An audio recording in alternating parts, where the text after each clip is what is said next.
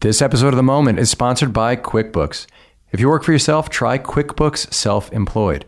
It helps separate your business and personal expenses, estimate your federal quarterly taxes, and more. See what QuickBooks Self Employed can do for you with a free 30-day trial at tryselfemployed.com slash moment. And buy stamps.com. Buy and print official U.S. postage using your own computer and printer and save up to 80% compared to a postage meter. Sign up for a no-risk trial and a $110 bonus offer when you visit stamps.com and use the promo code MOMENT.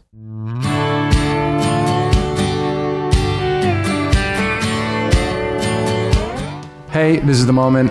I'm Brian Koppelman. Thanks for listening. My guest today is Bryan Garner, who is, uh, I'm going to say, the, the foremost expert on word usage in the country, American word usage. Bryan is the uh, editor and writer of Modern American Usage, which people in my world just call Garner. Like, uh, hey, get the Garner out and we'll see who's right. Uh, and uh, he also teaches seminars uh, across the country to lawyers uh, who want to learn how to write better. Really, anyone who wants to learn how to express themselves or to write better should familiarize themselves with Mr. Garner's work. Bryan, thanks for being here. Glad to be here.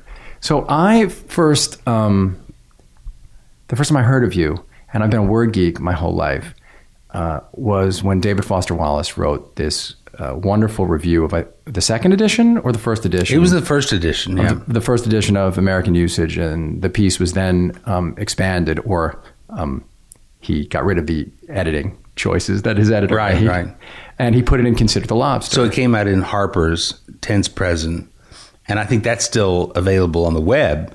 And then Consider the Lobster is the is the expanded, unedited version. And when I I remember reading it and feeling um, finally like there was a place I could I could go to to really like sort of really bathe in these questions that had been driving me crazy for a long time, which I didn't know to frame as the difference between being a prescriptivist and a descriptivist.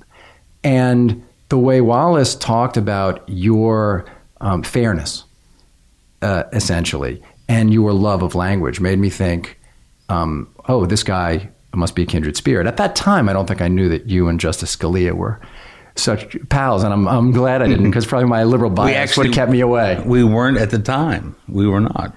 But uh, I'm wondering a couple things. How did your life change? I want to get into. I have a lot of language questions, but I'm so interested in somebody who is a lawyer, a successful lawyer, and who decided to follow this um, almost by its nature uh, atavistic pursuit, uh, because where you know to so much of the world these are uh, questions that have no relevance, but to people uh, who care, it it it matters um, almost more than than anything else. So, how did this all happen? And then, how did your life change when Wallace uh, began talking about you? Well, to lawyers of all people, usage ought to matter more, and and just using the language well ought to matter more than in almost any other calling. I think that law is probably the highest use of good language and of uh, eloquence. And so, uh, the, really, the reason I was drawn to law was specifically that that I was interested in language and um, and good writing and pronunciation and punctuation and all those things. But the rhetoric of law in, in, in law, these things matter a great deal more than in any other profession, and they it, it affects people's lives. So uh, I saw that combination of interests as being quite natural. But in fact, very few people go into law because they're interested in in speaking well and writing well. But that was my main draw. You, you talk about the fact that you think lawyers are um, often, uh, particularly you said, uh, corporate horrible writers. Oh yeah, I mean it's amazing. But lawyers are also the most highly paid professional writers in the world as a as a class. But uh, for example, I often tell law firms, as I will say tomorrow, wouldn't it be amazing if if a law firm actually decided to use standard American punctuation? Right. because there's not a law firm in the country that even comes close. Or used um, the most simple and direct word to express uh, what they're trying to express. Well, absolutely, yeah. Those things go together.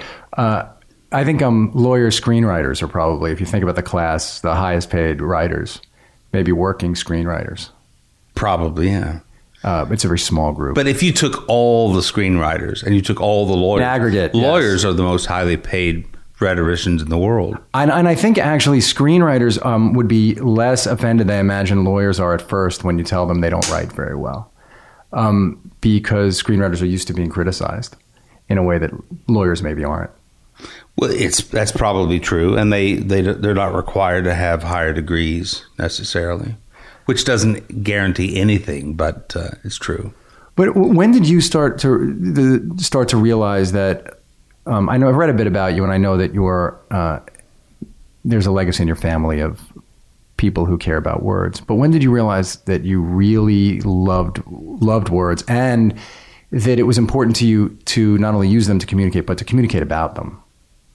Well, when I was uh, I don't know fifteen or sixteen, a girl that I had a crush on said, "You know, you have a really big vocabulary," and I had simply used the word facetious. And this was a life changing moment for me because instead of calling her on the telephone or anything like that, I, I just started. Uh, I went and got our unabridged dictionary at home Yeah. and started finding the hardest words in it and copying them out. And I spent months doing this. I never called her on the telephone or anything like sure, that. you but you were having a quiet conversation with her in your head. That's right. That's great. That's right. Boy, she's going to love this one. Yeah. And and I have still something like a 1500 page notebook with about 30 words per page of very arcane recondite recherche words. And I loved these words, but and I soon forgot about her, but discovered that that language was my main intellectual interest. Did you forget about her? Did you make the mistake of showing her your book of your crazy book of, I never of did that. words scrawled like you know in that. block handwriting? That would have been too stalkerish. I never did that. I would have. No, I actually kind of kept it a secret, although my older brother used to ridicule me to my parents, saying, Bryan's upstairs copying words out of the dictionary again. You know, well, why don't you do something useful, Bryan? Well, but there there is an incredible power in gaining mastery over language. Um, not a power that maybe is going to um, uh, be useful with other teenagers. Well, that's right. I mean, David Foster Wallace uh, wrote in that piece, he said, Garner is strangely silent on the point that, um, given the interest that he clearly had as a teenager, this must have resulted in um, Beatings? re- no wedging, repeated Yeah. Which I never uh, never experienced. I didn't even know what a wedgie was until I read his article. Listen, I think a rule that's important to keep is um, never, like the Coen brothers say, there's nothing more foolish than a man chasing after his hat. Second to that is uh, nothing more foolish than admitting you've been wedgied. There's no, you don't need to. But so when, when he wrote the piece, where were you professional? Like where where were you in your uh, life, particularly when Lobster came out and the you know, that book was so incredibly well read. Um, uh, had the book gotten a great deal of attention, American usage, was your profile changed dramatically by that? And then did how did it hit you? Well, he wrote me a, a long letter um, and sent me his manuscript, and and and apparently he originally wrote it for an outlet that uh, rejected it and said we, we can't publish it. Then it was shopped around at uh, the New York Review of Books, which also rejected it. They they said it's impossible to print. Harper's came up with a very clever way of, of printing the piece, but when he when he first wrote me this letter and he'd called my office and and spoken to my secretary, um, I really didn't even know who he was. I knew about Infinite Jest, Right. but I did not recognize the name David Foster Wallace. And I would say uh, it's changed my life in in very good ways. I, I'm not sure that my collaboration with Justice Scalia would ever have materialized if it weren't for David Foster Wallace, and I can explain that. Please do. And and that would that's a huge life changing event. But shortly after uh, the Harper's piece came out, I was in Boston, and I, I went to to Harvard Square, and I was uh, there for just 15 minutes to go to the bookshop, and I was going to look at the linguistics section, and uh, I discovered a big stack of my books, about 30 of them, modern American usage, which he called, it was then called a dictionary of modern American usage. And I always called it DMAU, although in his review he called it ADMAU. Right. And that was clearly a result of Wallace. Right. Why were there so many books? Oh, that's right. I mean, that's uh, I would ordinarily be lucky to find two copies of one Right. of my books. Yeah. And then I get into line to to check out because I'm I'm very short on time, and I see Anthony Lewis, uh, the New York Times writer and the author of what is the great book Gideon's Trumpet in the 1960s about Gideon versus Wainwright, and he covered the U.S. Supreme Court. Yeah. I've never read that book, though I know I sh- I've, uh, should. Anthony Lewis was a very important writer, and I had met him about a year earlier, and I thought about saying something to him, but I decided not to. And then he went up to the counter. I decided just to let him have his privacy, but he was holding my book and he was buying modern American usage, and so I, I did re- approach him, and and we had a great conversation for about five minutes. But to have a Pulitzer Prize winning Sure. writer buying your book in your presence. I mean, this is just kind of a surreal experience. But those kinds of things were happening to me because of the Wallace interview. Did you realize then that people were going to form, and did you want this, or did it occur to you that people were going to form such a strong attachment to the book to really have? I mean, you must um, you must get letters from people or, or see people or, meet them and, and realize that they're. I mean, much like you were having the silent conversation with the 15 year old girl, that they are having this conversation with you um, in in the course of their lives as speakers and as uh, and as writers. Did, did did you know that? bef- Was that happening before that? And did you ever anticipate that that would happen? Not happening nearly as much. I mean, the very way in which I met you, this, this has resulted. This very podcast has probably resulted from the David Foster Wallace review.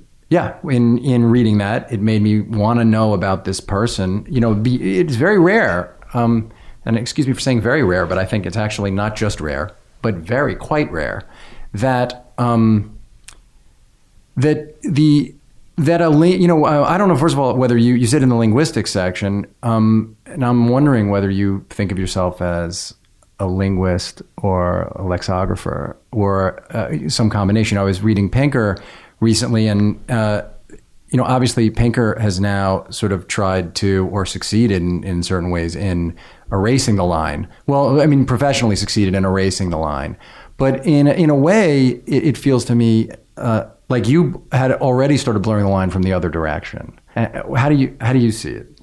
Well, between descriptivist and pre. So Well, between being a linguist, a psycho, you know, a linguist, and a, Yeah. I mean, which where do you put yourself in, in that?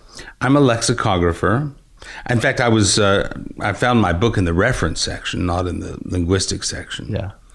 And there's no author in the world who doesn't walk into a bookshop and just kind of find out, okay, how many of my books do they have? In the same way that you walk into a block, it?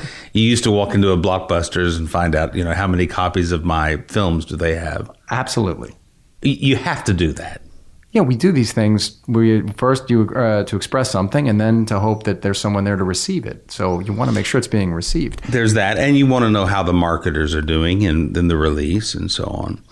Um, well, I don't see myself as a linguist in the in the normal sense. I have I have an obsession with books on linguistics, and I own several thousand of them, and I read them, and but I'm I'm also very critical of them, especially when they get into not hard language points, but they start getting into politics. Pinker, for example, arguing that in his book, The Language Instinct, that, that language is an instinct and that you shouldn't criticize the way people use language any more than you should criticize how whales emit their moans because you would never say that this whale is is moaning incorrectly. Although recently, I don't know if you saw this, about three years ago, there was a whale who was moaning uh, incorrectly, and she was by herself, and she had no. She was abandoned because she couldn't communicate. She was several decibels off uh, from what all of her other, the members of her species were, uh, the sounds that they were emitting. So nobody could communicate with her, and she was isolated. She was moaning incorrectly, right? Which would which kind of belies Pinker. Yeah, sure. Which uh, you find did you finally say to yourself, "I have to write that to to Pinker." But the the book Pinker recently, you know, just put out um, is much more of a usage book. I mean, it is a usage book than you know. Language instinct is uh, as much about neurology and psychology and society, right? Uh, as it is. The, you Have know, you done a podcast with him? No, um, no. But uh, do you you think Pinker's new book is a, a good book? You know, he begins with uh, the statement that how much he loves style books and he loves the elements of style. Then he proceeds within two pages to start trashing the elements of style by Strunk and White. And he's clearly trying to replace Strunk and White, which his book will never do. Um, it's uh, no, it's not a very good book. it's a confused book because he's trying to be prescriptivist while at the same time being descriptivist, and he has all kinds of drawings in there that nobody could follow. And I don't know if you've read my interview with David Foster Wallace, uh, uh, Quack This Way. I um, I bought at least 10 copies of that and, and have, uh, g- gave them out to people. Um, it's an incredible book. And, and, I love that it's, it's you and David Foster Wallace um, in the shadow of uh, him having written about you. You invited him uh, to come see you, and you guys sat around talking, and you taped this conversation about language. And for for Word Geeks, it's um, I just wished that it. I, I, I really wish that it were ten times as long that you right. guys were had two weeks right. to talk. I wish we had. But at the end of that interview, he talks about uh, some of the absurdities of Pinker, and uh, you know, I, I, think Steven Pinker's a, a, very good man. But I, to, to me, this newest book on a, a, sense of style is an attempt to co-opt the um, the prescriptivist without without actually acknowledging that that's what he's doing. So he's completely flip flop in his positions. But this is this is something that tends to happen with popular descriptivists. They realize that popular descriptivism does not sell, and you, you need to come out with some prescriptive uh, notions of how to do it well. And they end up writing kind of confused books. Let's let's define some terms for a second for people who aren't um, already with us here. Can you talk about the difference between prescriptivism and descriptivism, and what those terms mean? Yeah, it's, it's actually a very simple thought. Um, there are a lot of people who consider themselves devout descriptivists. A, dis, a descriptivist think believes that the most valid pronouncements about language are based on how people actually use the language. Now they would, they also believe that prescriptivists just sit around in their chairs and come up with rules that nobody ever actually followed. That's not actually true. A prescriptivist is simply someone who believes that that certain uses of language are better than others and certain word choices are preferable to others that it's preferable to say preferable as opposed to preferable for example and that more and the ob- the mere observation that more educated folks tend to say preferable and less well educated folks tend to say preferable. And there are you know lots of examples not just pronunciation but but word choice. Um, and that therefore it's possible like any other as with any other tool it's possible to use language more effectively or less effectively and a prescriptivist wants to figure out what are the more effective uses of language to a broad audience and especially to an educated audience. That should be a fairly uncontroversial point, but uh, it it absolutely belies uh, uh, the the dogma of descriptivists who believe that in the extreme form they actually believe that no native speaker of English can make a mistake and that if if a speaker of a language says it it is ipso facto correct, no Well, matter there's what it might something- be. There's something um, utopian about that view because what it leaves out, um, to me, what it leaves out is the fact that those on the receiving end are making judgments anyway. And so that if you, it's one thing to say no native speaker can make a mistake, but if if the people to whom that native speaker uh, is speaking, uh, for instance, people who might be uh, thinking about hiring that person, uh, they're going to be at a huge disadvantage to somebody with the same resume who speaks um, eloquently or speaks in a way that is considered appropriate. And look, that's why I think, in a, in a way, linguistics gets heavily into philosophy.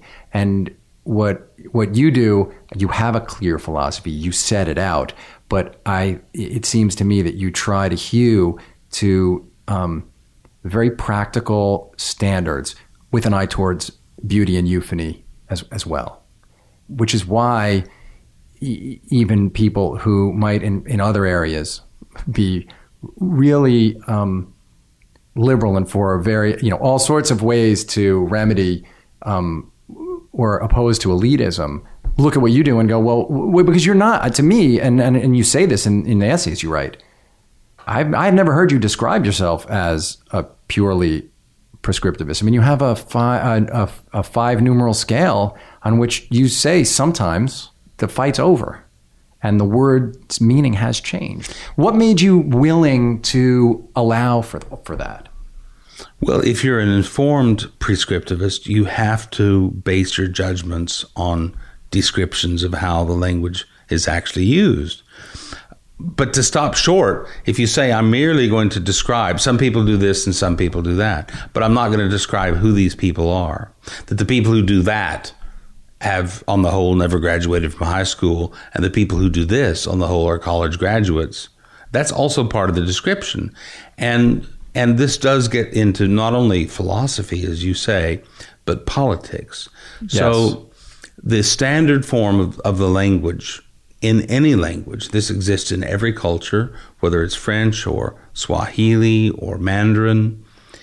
The standard form of the language is always the the form traditionally associated with people in positions of political power.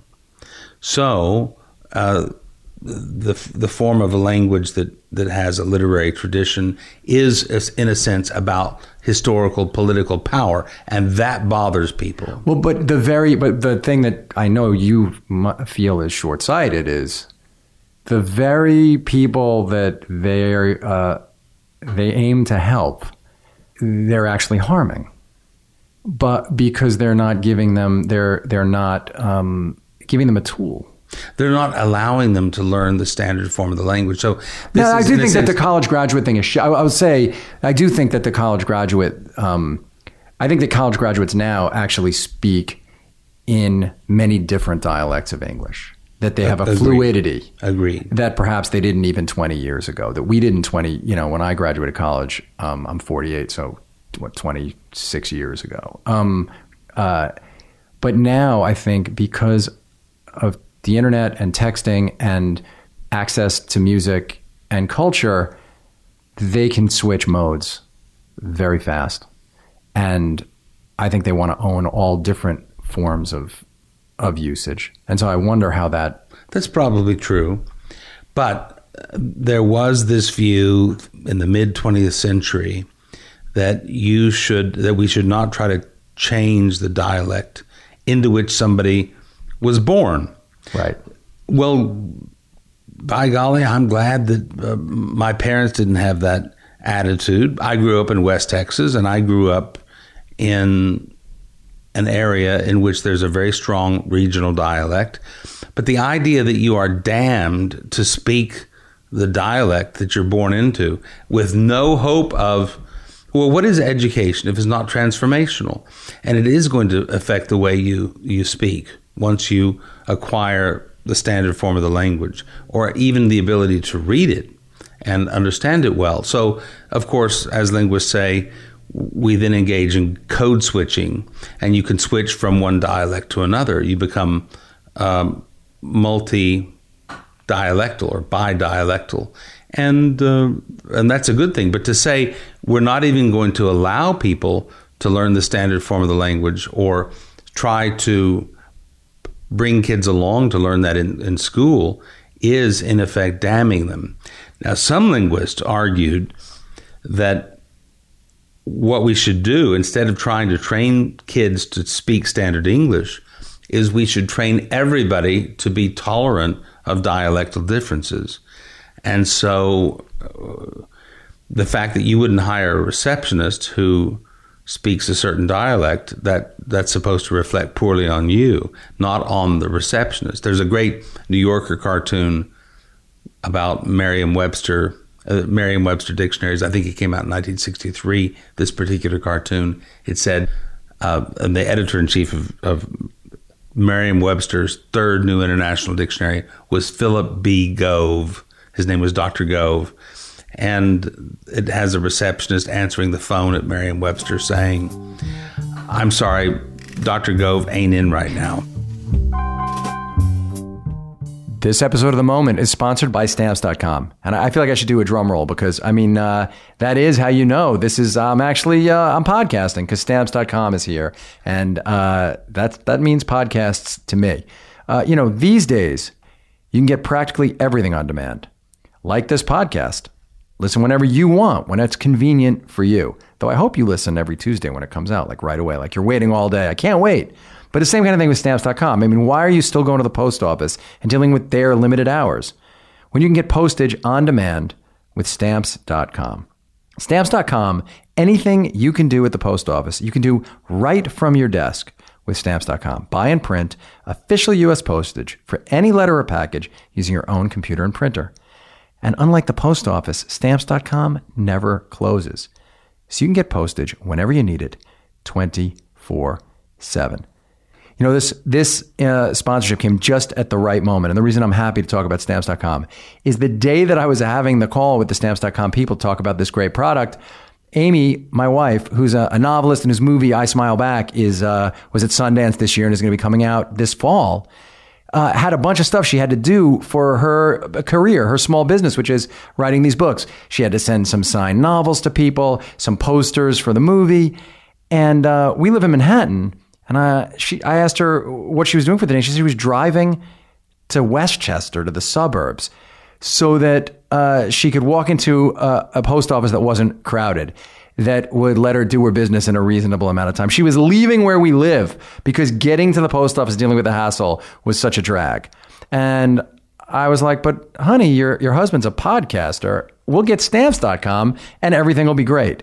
Um, and then she looked at me like I was an idiot because we didn't have stamps.com yet, but we have it now. And here's a special offer so you can too. Right now, use my promo code MOMENT for this special offer a no risk trial plus $110 bonus offer, which includes a digital scale and up to $55 free postage. Don't wait. Go to stamps.com before you do anything else. Click on the microphone at the top of the homepage and type in moment. That's stamps.com. Enter moment. Did, do you ever feel, did you ever feel before um, Wallace's article and the association with Justice Scalia that this was quixotic, this pursuit? Never. Never. Right, like a true Quixote.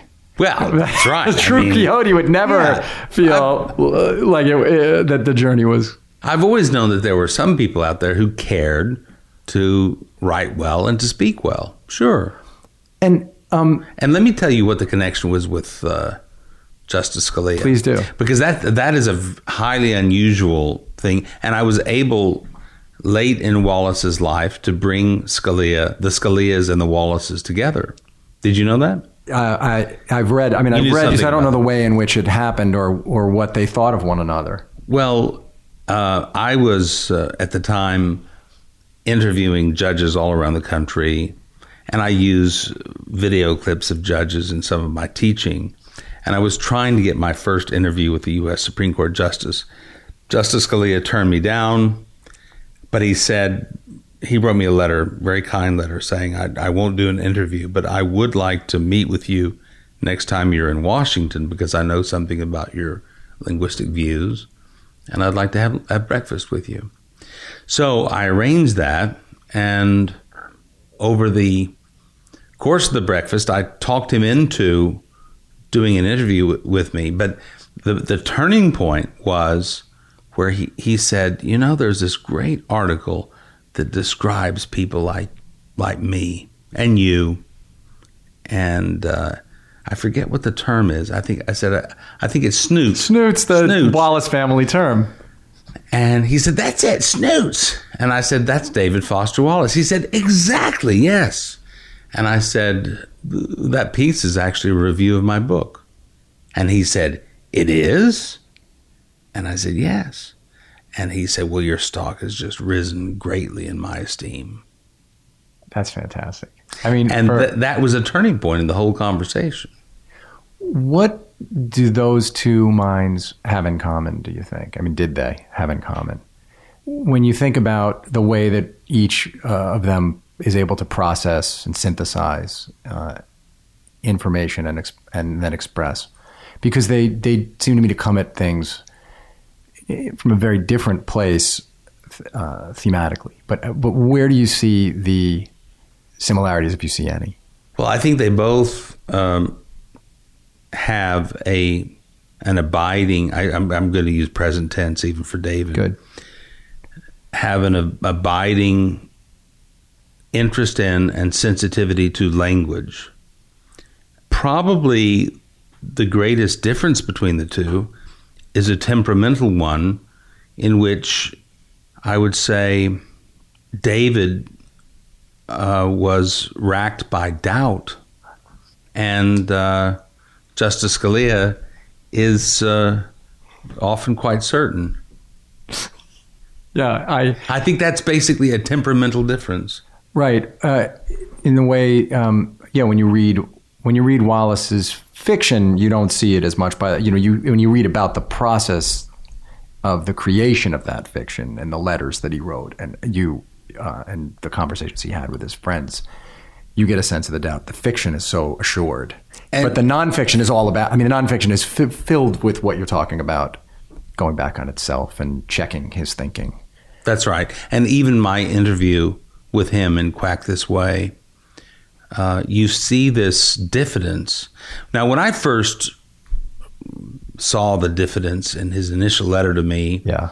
saying things like, "You please don't feel obliged to read this. I've spent the last three months uh, writing it, but it's it's way too long, probably, and you're way too busy, and you have no. I, I just want to be sure you don't feel in any way obliged to read it. Um, it's easy to read that kind of letter and think that he is striking a pose, that Yes. that's not real, that he knows that he's a very important writer. And of course, he's writing 110 pages about me. Well, come on, who's not going to read that? Um, but I later, as I got to know him, I came to understand that this diffidence was not any pose that he struck. It was genuine.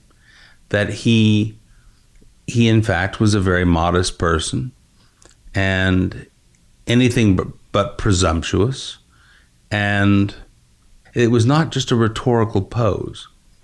Yeah, in, in Lipsky's book, you, you get the sense that it was also a way to accommodate the the intellect, that his own intellect, that is a or a way of reminding himself that he was human, in that uh, that he didn't have all the answers. I mean, but of course, the perch from which he was writing is very different from the perch that Justice Scalia is writing. I mean, Justice Scalia, especially if you believe the things he believes, um, has to write that authoritatively because he, he has to get people like me that um, upset. That's what uh, that's the that's otherwise how would he possibly get me uh, wanting to march down there? But you know, there are other justices like Justice O'Connor who are going to write in very kind of wishy-washy ways, balancing tests, on the one hand, on the other hand. The buddy movie we all want to see is Ruth Bader Ginsburg and Scalia, who are best friends and equally, um, you know, equally right with equally charged pros, uh, and like bring out the best in one another in a way,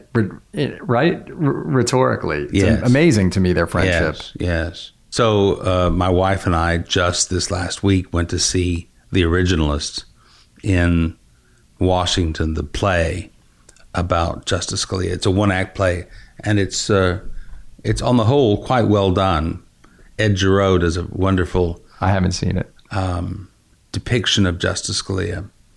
It's a little bit unrealistic about the way the the, the law clerk um behaves in the justice's presence, but um, but Justice Scalia is in fact a, he's a very kind, extremely gregarious, extremely loyal.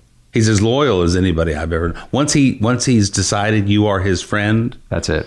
Oh yeah, Well, you see it in the, I mean, uh, just from afar in the relationship he has with Justice Ginsburg. Ginsburg. You do, yeah. Um, and uh, and then you can see also his loyalty to his positions, and so that they give each other, they give no quarter professionally, and then away from it, they're friends. It's kind of a beautiful uh, thing. What happened when you brought them together, though? Did you introduce when you Well, were you were you I was were you there? Starting? No, I was not. I was just starting my collaboration with um, with Justice Scalia, and he was still at that point in late.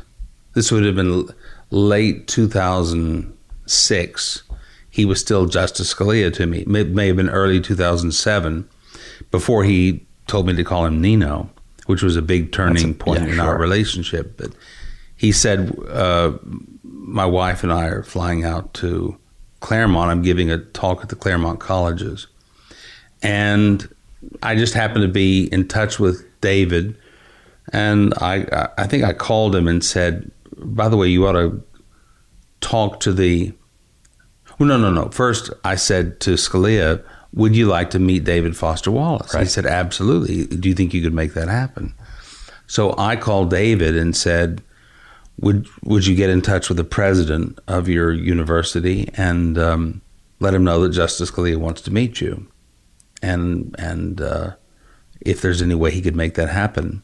So they had a wonderful uh, lunch together, the Scalias and the Wallaces, and David told me later he was feeling a great deal of cognitive dissonance because he he he does not he did not believe in a lot of the political positions that he understood Justice Scalia to stand for, but he was enormously drawn to this character. He was enormous, enormously drawn to the man. Yeah, I mean, uh, I don't know if you've ever read Ethan Canin's book of uh, four stories called The Palace Thief. Uh, he, great short story writer, Ethan Kanan, and he describes men. Uh, he's talking about men, men or women, but who reach a certain level of political prominence, and it talks about when you're in the room with them, they make all that other stuff just go away. It's what they're able to connect. They're they the the empathy that they almost all have to have, or the um, impression of empathy is so great, right? I mean, you must see that as you go around and meet the top partners in these firms or people who've gotten to these high levels, right? Frequently, yes. Yes, frequently, Frequently. often. But you hear that about George W. Bush, uh, whom I met only briefly when he was governor of Texas. But uh, people who are not drawn to him or his politics, when they say when they're alone with him or in a small group, that he is simply the most magnetic, likable, uh, personable man in the world. That you could vote. That you you talk about this. That you voted for someone who mangled the language uh, so much is very uh, interesting. Uh, also, I thought interesting before when you were talking about um, what descriptivists believe. You started to say what they think. This is, I thought, a great sort of use of words and why words are so important. You started to say what they think, and you changed it to believe, as though if they were using their critical thinking faculties, they couldn't possibly. You said think, and then you went to believe. And Did I really? Yeah, I think you did it. I don't know if you did it advisedly or not, but No, if people go back, they'll hear that. And I thought, oh, those words mean something different. They do. as though you, almost you can't understand how they could possibly think those things. But but here's the here's the thing, Brian. You you do, and um, you're, you're, it's funny. You're painting yourself in a way as being much more of a prescriptivist than than you thought I would. Than you are when I read your book. When I read your books. You know, because the language I first met shift. David Foster Wallace on a radio interview that he and I did for a, the Boston National Public Radio thing. I think it's still it's still up, and we had not met each other in person. But toward the end of that interview, he said, uh, "Mr. Garner." He kept calling me Mr. Garner. In fact, it took a while for him to stop calling me Mr. Garner. More polite than I am. Keep yeah. insisting that he call me Brian, and he he said, "Well, Mr. Garner is coming across as much more prescriptivist than than I really ever thought he was." And he was kind of surprised by that. But I but why why do you say that? I'm surprised. Because um, you do if I were listening to this, I would think that uh, to you the language is immovable. And that it's um, that words have to hold only their original meaning. But in fact, you reading when you go through your book, and I, uh, you find word after word, expression after expression, where just because something has been done a certain way doesn't mean that to you it's the best way. And it seems to me you're open to new, better uses. You don't like sloppy, um, wishy washy usage or unclear usage and you don't want fancy words for the sake of fanciness is what i get when i engage with the material i'm a realist and i know i know that uh, my generation will have to die off before before everybody thinks that preventative is okay as opposed to preventive and i'm unlikely really ever to change my mind about that uh, except I do empirical work. I do a great deal of empirical work. And if I'm the only speaker left saying preventive and everybody else says preventative, I'm going to have to throw uh, throw away that stance. But I'm, of course, hoping that that people will continue understanding that the adjective follows the noun. The noun is not preventation, it's prevention, and that we say preventive. And, and that, that that's just an extra syllable that a lot of sloppy speakers throw in. But language does change, and often in very surprising ways. The word Nimrod, and you talk about originalism and original meaning. You know, the fixed meaning canon, which I, Justice Scalia the other day called me the original originalist. Wow. Yeah. And he said uh, Garner's views uh, are in line with mine on statutory and contractual ter- interpretation 100%. And that is actually, uh, that's true. It's not an exaggeration. So let's say there's a 1920 statute that, that says all Nimrods must carry a license. Now, what is a Nimrod to you?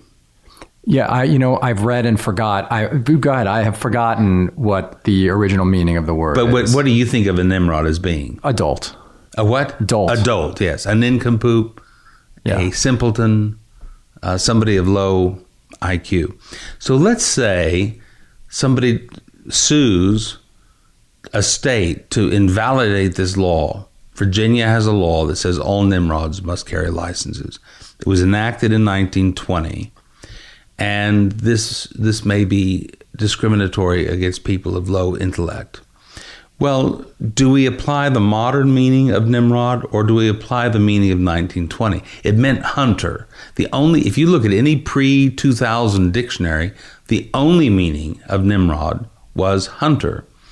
And it changed. Then Dick Cheney shot the guy who was uh, hunting with. That's and right. we all changed it to Mr. Dogs. Nimrod. No, no, that's but no. It was Elmer Fudd. Right. It was Bugs Bunny popping yeah. out of his hole and saying in a very derogatory tone, "Nimrod," and then he would come out of another hole, "Nimrod." Awesome. And that caused everybody under the age of about sixty to believe that a Nimrod is a dummy. Now, when I brought this up with Justice Scalia, he he didn't believe me. He said, "You don't know what you're talking about. A Nimrod's a hunter." And I said, no, no, no, no. Ask your law clerks. He called his law clerks in. He was astonished that they thought that Nimrod meant a dummy and they didn't know any other meaning. So, yes, language evolves, language changes, but does a statute evolve? Does the language of a governing legal text evolve? And we apply modern meaning. I mean, if that's the guide, Well, in the statutes, you have the opportunity to define. uh, Even I, you know, can define the terms, so you can actually be very specific about what Nimrod means. Uh, but it, it, um, but you used percent a second ago, and um, used it at the end of a sentence. But if you used it in the middle of a sentence, you wouldn't put the little period after cent, right? And, like I was reading the Financier, Theodore Dreiser's book the other day, and he's uses percent all the time because it's a book about uh, the world of finance. And you know, it was uh, there's a period after it. and he probably made it two words. Yeah, two words with a period. space Space, C-E-N-T, period. Right, right. Um, are you cool with that change? Absolutely. Percent in American English is solid, and it's no longer seen as an abbreviation. Now he was um, but he was an American writer, a Chicago-born writer, and uh, wrote in uh, uh, Illinois. Why should we? Uh, so ha- explain the justification for for for being fine with that change, um, but not uh, with somebody saying, "Hey, man, I played really good today." Uh, it's it, you know it's a, it's an interesting thing. We don't hyphenate today either, and at the same time, Theodore Dreiser was was putting a period and, and spelling percent as two words. A lot of people are hyphenating today.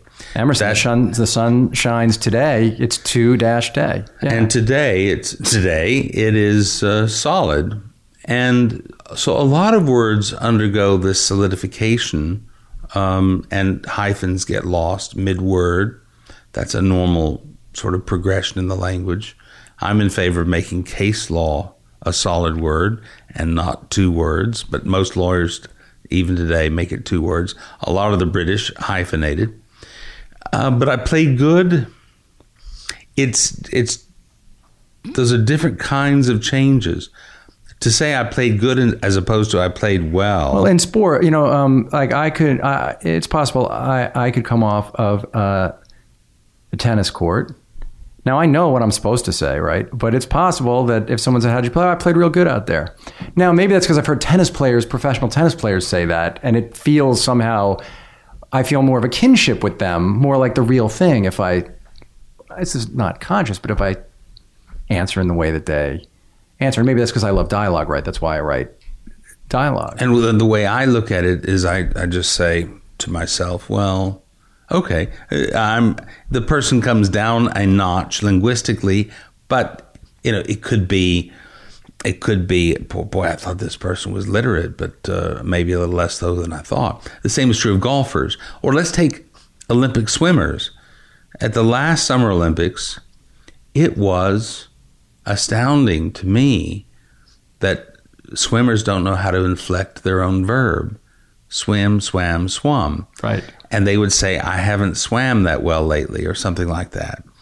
And it should have been swum. So, what does that say? I think athletes have never been uh, the best at using language. We expect, we kind of expect that they're not going to. In fact, if you find a highly eloquent and literate athlete, it's kind of surprising. You think, whoa, against stereotype. And that's good. Eloquent and, and literate. Do those th- are those things always paired in your mind? No, because I think you can find some some people of little education who will some event will occur in their little town and they'll go on CNN and you'll find somebody who is basically not very literate but extremely eloquent and and touching and memorable and endearing um, and that can happen This episode of The Moment is sponsored by QuickBooks. If you work for yourself, try QuickBooks Self Employed. It helps separate your business and personal expenses so you can easily track what you spent for work and what you spent on yourself. It also helps take the guesswork out of your estimated federal quarterly taxes. So, come tax time, you know how much money to set aside for the government and how much stays in your pocket. Explore what QuickBooks Self Employed can do for you with a free 30-day trial at tryselfemployed.com slash moment. That's tryselfemployed.com slash moment. What bothers me is something that bothers me about myself, not something, uh, well, the misuse of the word myself maybe drives me crazier than anything else. But um, what, what bothers me is that um, my sympathies are naturally with that receptionist who maybe we wouldn't know was smart enough to hire because she mangled or he mangled the English language.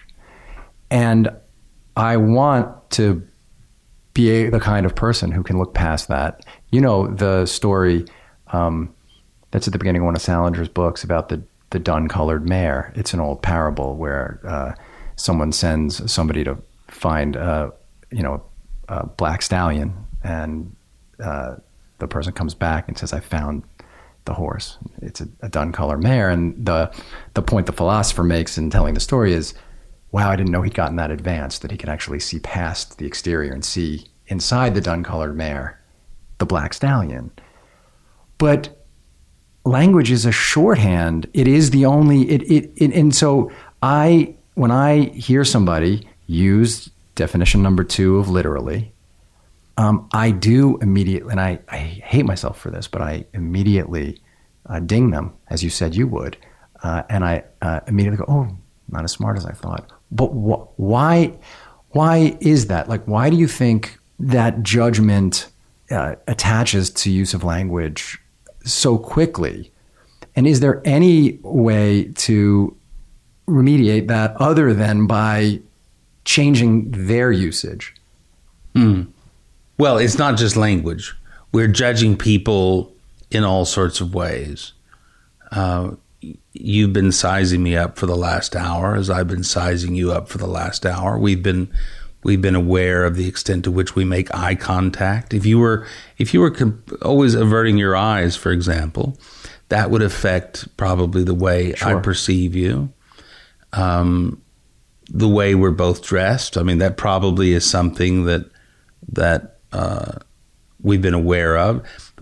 People do this all the time. Now, you people can disclaim that they're sizing other people up, but in fact, within 60 seconds of beginning to speak to somebody, you know a good deal about the level of education of that person, maybe where the person grew up.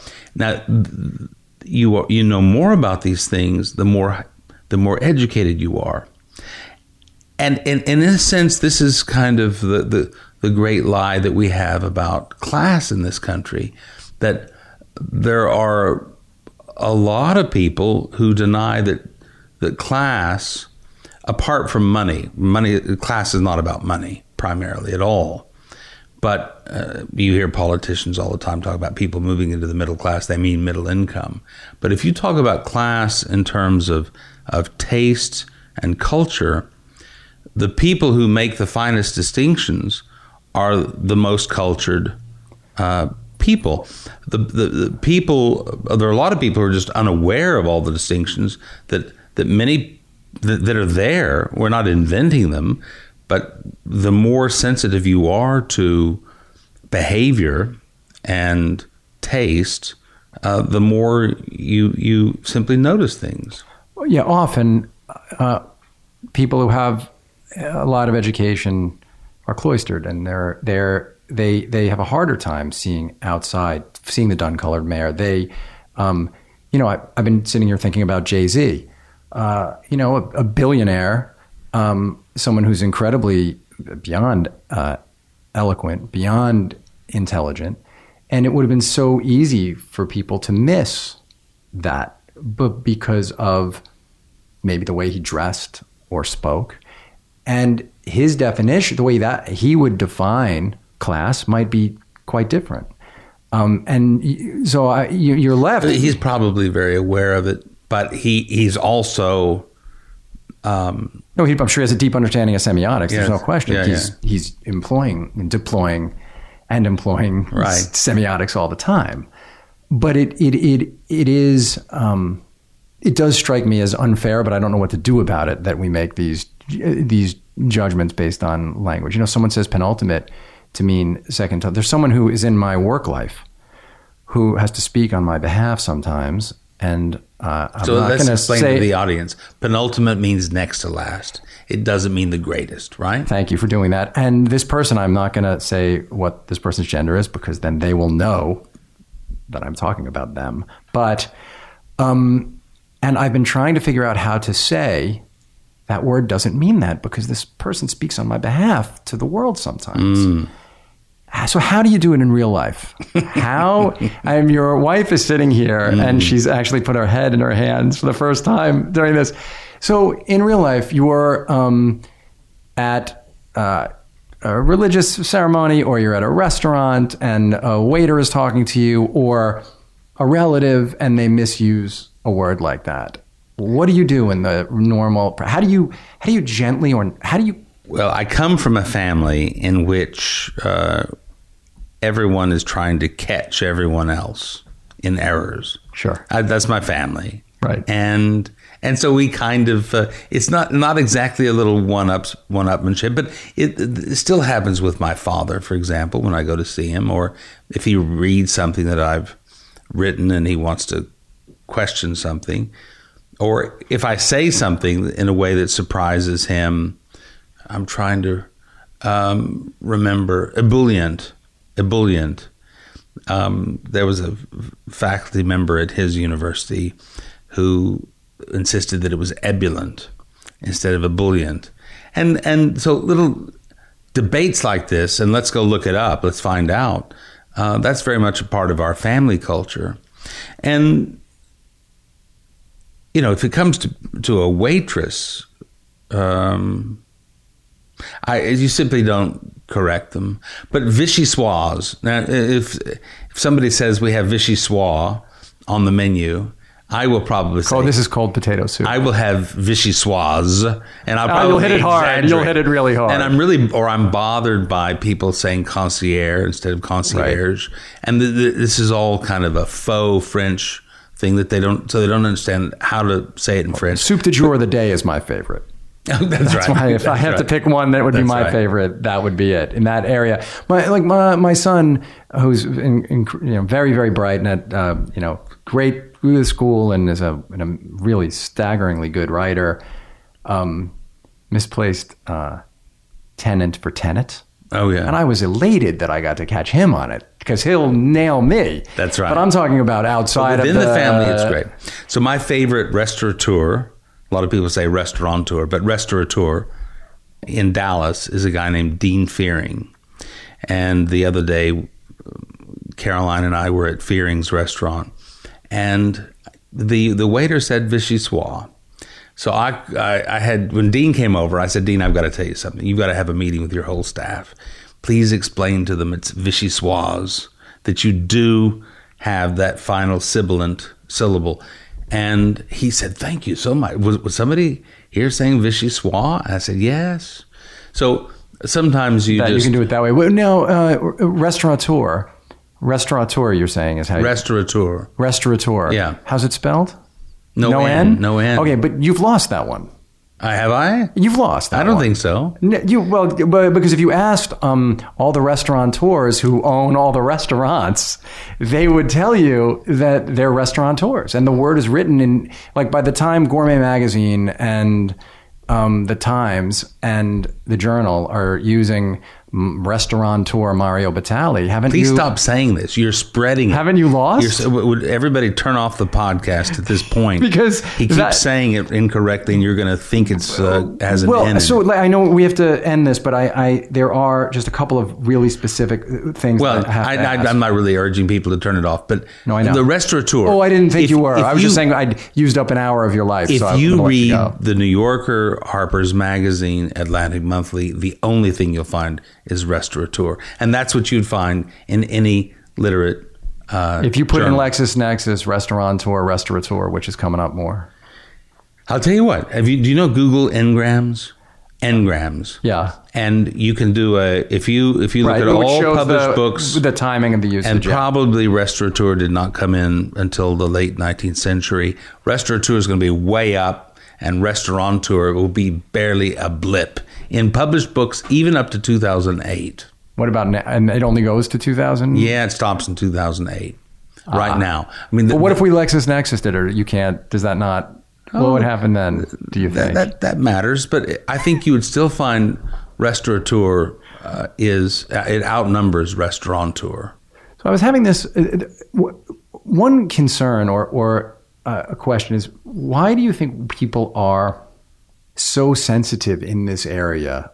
Um, you know, can be so easily insulted if you and, and are so worried. Um, you know, I think about the way people misuse "I," and uh, I would say that it is misused far more frequently than me is misused because the default position uh, everybody takes is to just say especially I. after and. Yes. yes, they. Yeah. Um, and uh, when I've I've given this far too much, th- you know, not as much thought as uh, you gave it in high school, but I've like given it way too much thought. And I, where I've come down is that it's elementary school. It seems an easy rule. They're made to feel foolish for getting it wrong, and they are um, are mocked for it by teachers, and so they just decide that the formal uh, thing to do is to use I, and and I think it's fear based. They they they think that it's a a signal for being stupid is the word me, and so that's why you get myself and I so much because people don't know when when they don't know when to use me, and uh, So- so I wonder if that's says- because um, th- they believe there's this hierarchical thing, and so that's scared them in a way. Yeah, that's the whole root of hypercorrection. So we had a kid uh, who was an intern working for us, what, a year ago, who kept saying, My buddies and me are going to do so and so. I couldn't believe it, but I was just absolutely adamant that I had to get him to say it correctly. Uh, my buddies and I are. But it is that fear and that correction that leads then people to use I when it when it's the object of a preposition or a verb. It's hypercorrection. But yes, I mean you're not judging the person down as a person. It's more important to have a good heart than to use the language well. It's more important to be honest, to be fair, to be straight dealing with people than it is to know how to use pronouns. But we do we do assess people's background in terms of reading and in terms of uh, basic literacy uh, based on how they use language, and there there is an element saying that this is the last bastion of discrimination. Uh, we're discriminating against people based on how they use language. Well, you also discriminate against people based on how they sit and how they how they behave and how they they either remember or forget to say please and thank you and oh, there are all sorts of things. In that sense, language is a behavior, and you expect people of a certain level of learning and culture and cultivation to know how to pronounce words and how to how to use the language without flailing around and sort of massacring. Yeah, I mean, I, I just wonder. I- wonder how um, how much it, it has to do for for, for me with um, just how happy I am when the language is used in a euphonious way. Is that a word? Sure, it is. Okay. But you know what? In a weird way, I have become happy every time I discover an error. It makes me happy Right. because I get to write about it. And hey, this is a new entry. Yes. Now, my father keeps TiVoing. That's a, that's a verb, I suppose. He keeps sending me these video clips of mispronunciations that he sees on the nightly newscasts. And for a year, I was getting almost every day Brian Williams mispronouncing a word. So my dad started this Brian Williams watch. We've got to get w- rid of Brian. He was Williams. on it. He was on it ahead of time. He knew. He didn't know how to say jubilant. He would say jubilant, and he would say jubilation, and he would mispronounce all kinds of words. And my father thought this was uh, scandalous, and I did too. And uh, in fact, that's the real scandal right there. Well, you know, David Brinkley in his book talked about how he wanted to do this, go on air, because it drove him so crazy. Have you ever read David Brinkley's uh, wrote a, uh, his memoir? one of the things that it drove him crazy. We'd listen to the radio in the beginning and couldn't understand how people who were on the radio didn't know how to pronounce words and didn't understand the rhythm of what to emphasize. I'll, I'll, I'll leave with this question, um, or, or your Thank answer you for to this that. question. I'm going to look it up now. You'll find it. You'll Yeah, enjoy yeah. it. Um, it was. Oh, it's an old. You know, I- um, it's probably the book's 20 years old. I remember Yeah, reading yeah. it back then. Um, but I've been thinking about. You're a golfer, and I'm a, I'm a golfer. I love golf. Uh, I don't like a lot of what golf sometimes stands for. And so I was having this conversation with somebody at. I don't know what that means. Well, I'm going to tell you. I was having this uh, uh, conversation with someone at the place I play golf because I uh, feel like people should be able to wear cargo shorts when they play golf. And his answer to me felt uh, like uh, a tautology. He said, uh, he employed what I would say is a downward spiral argument. Uh, I said, you know, cargo shorts are very practical for golf because it has nothing to do with fashion. It's um, there are many pockets, and so I can put my tees in one and my ball markers in another, and I can understand where everything is, and it'll increase pace of play. Real reasons. That was my only reason. I didn't care. But he said, okay, but the distance between playing golf in cargo shorts and then playing in how far away from then playing in jeans and t-shirts. And in a way, that argument is no argument, right? Because well, what is the value that that that, that he's uh, freighting the jeans with? I don't understand. I, I, and it started me really thinking about well, what he was really talking about is playing golf makes me feel classy. It makes me feel rich. And so I said, well, you know, um, there's a club out in the Hamptons called the Bridge. A bunch of billionaires started it. They did. They wear jeans and t-shirts out there, and they don't need to feel rich because they are rich. Now, to me, uh, I wouldn't care if somebody played golf. You know, if someone's a good golfer, I, I want to play with it. You're three. I want to play with you. If you're wearing, and I, you know, if I'm playing at your club, I wear whatever you guys want. And if you're at my place, you can wear whatever you want. But, um, but I wonder if uh, if I should feel the same way about the language, and uh, but somehow I, I somehow I don't. It's just another. It is just another sort of signal that that we send, isn't it? I suppose it is, but I think you're right about country clubs and the dress codes. And I just, I really hadn't thought about it a lot until just now. But there are many photographs of me as a teenager at the two country clubs that I played at all the time, wearing jeans, and there was nothing, Really? yeah, nothing wrong with that at all. And I'll tell you what, I would rather have you out there in your cargo pants than somebody playing in those 1970s polyester, uh, multicolored, loud pants that used to be all the vogue on the tour, bright orange and Oh, yeah. red, white, and blue. Yeah, and every time like- Johnny Miller starts talking, I want to remind him of what he was wearing back then. Absolutely. exactly right. Uh, pretty tasteless. from Bryan Garner to all the golfers of the 70s, pretty tasteless. Um, listen, I'm such an admirer of your work. I really just think that um, you uh, are doing something that I just is so rewarding to me. Um, I can't tell if it's a fight that you can win. I can't even tell if ultimately I think that, like, in my worldview, that I should want you to win, but somehow I do. Well, thank you. It is a losing fight in the end, but don't you think a lot of the best fights are losing fights? There's no doubt about it.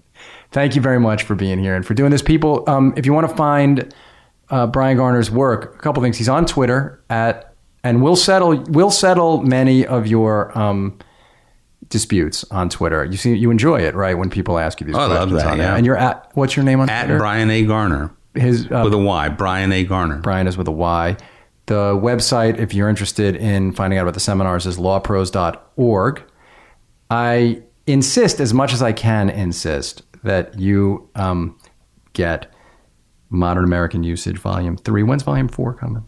Uh, the fourth edition, Fourth hard, sorry, uh, hard, hard to edition. know. The third edition has uh, been out for about five years, but I'm working on the fourth. Is It's gonna- literally is literally going to be a three or a four now? Where's literally?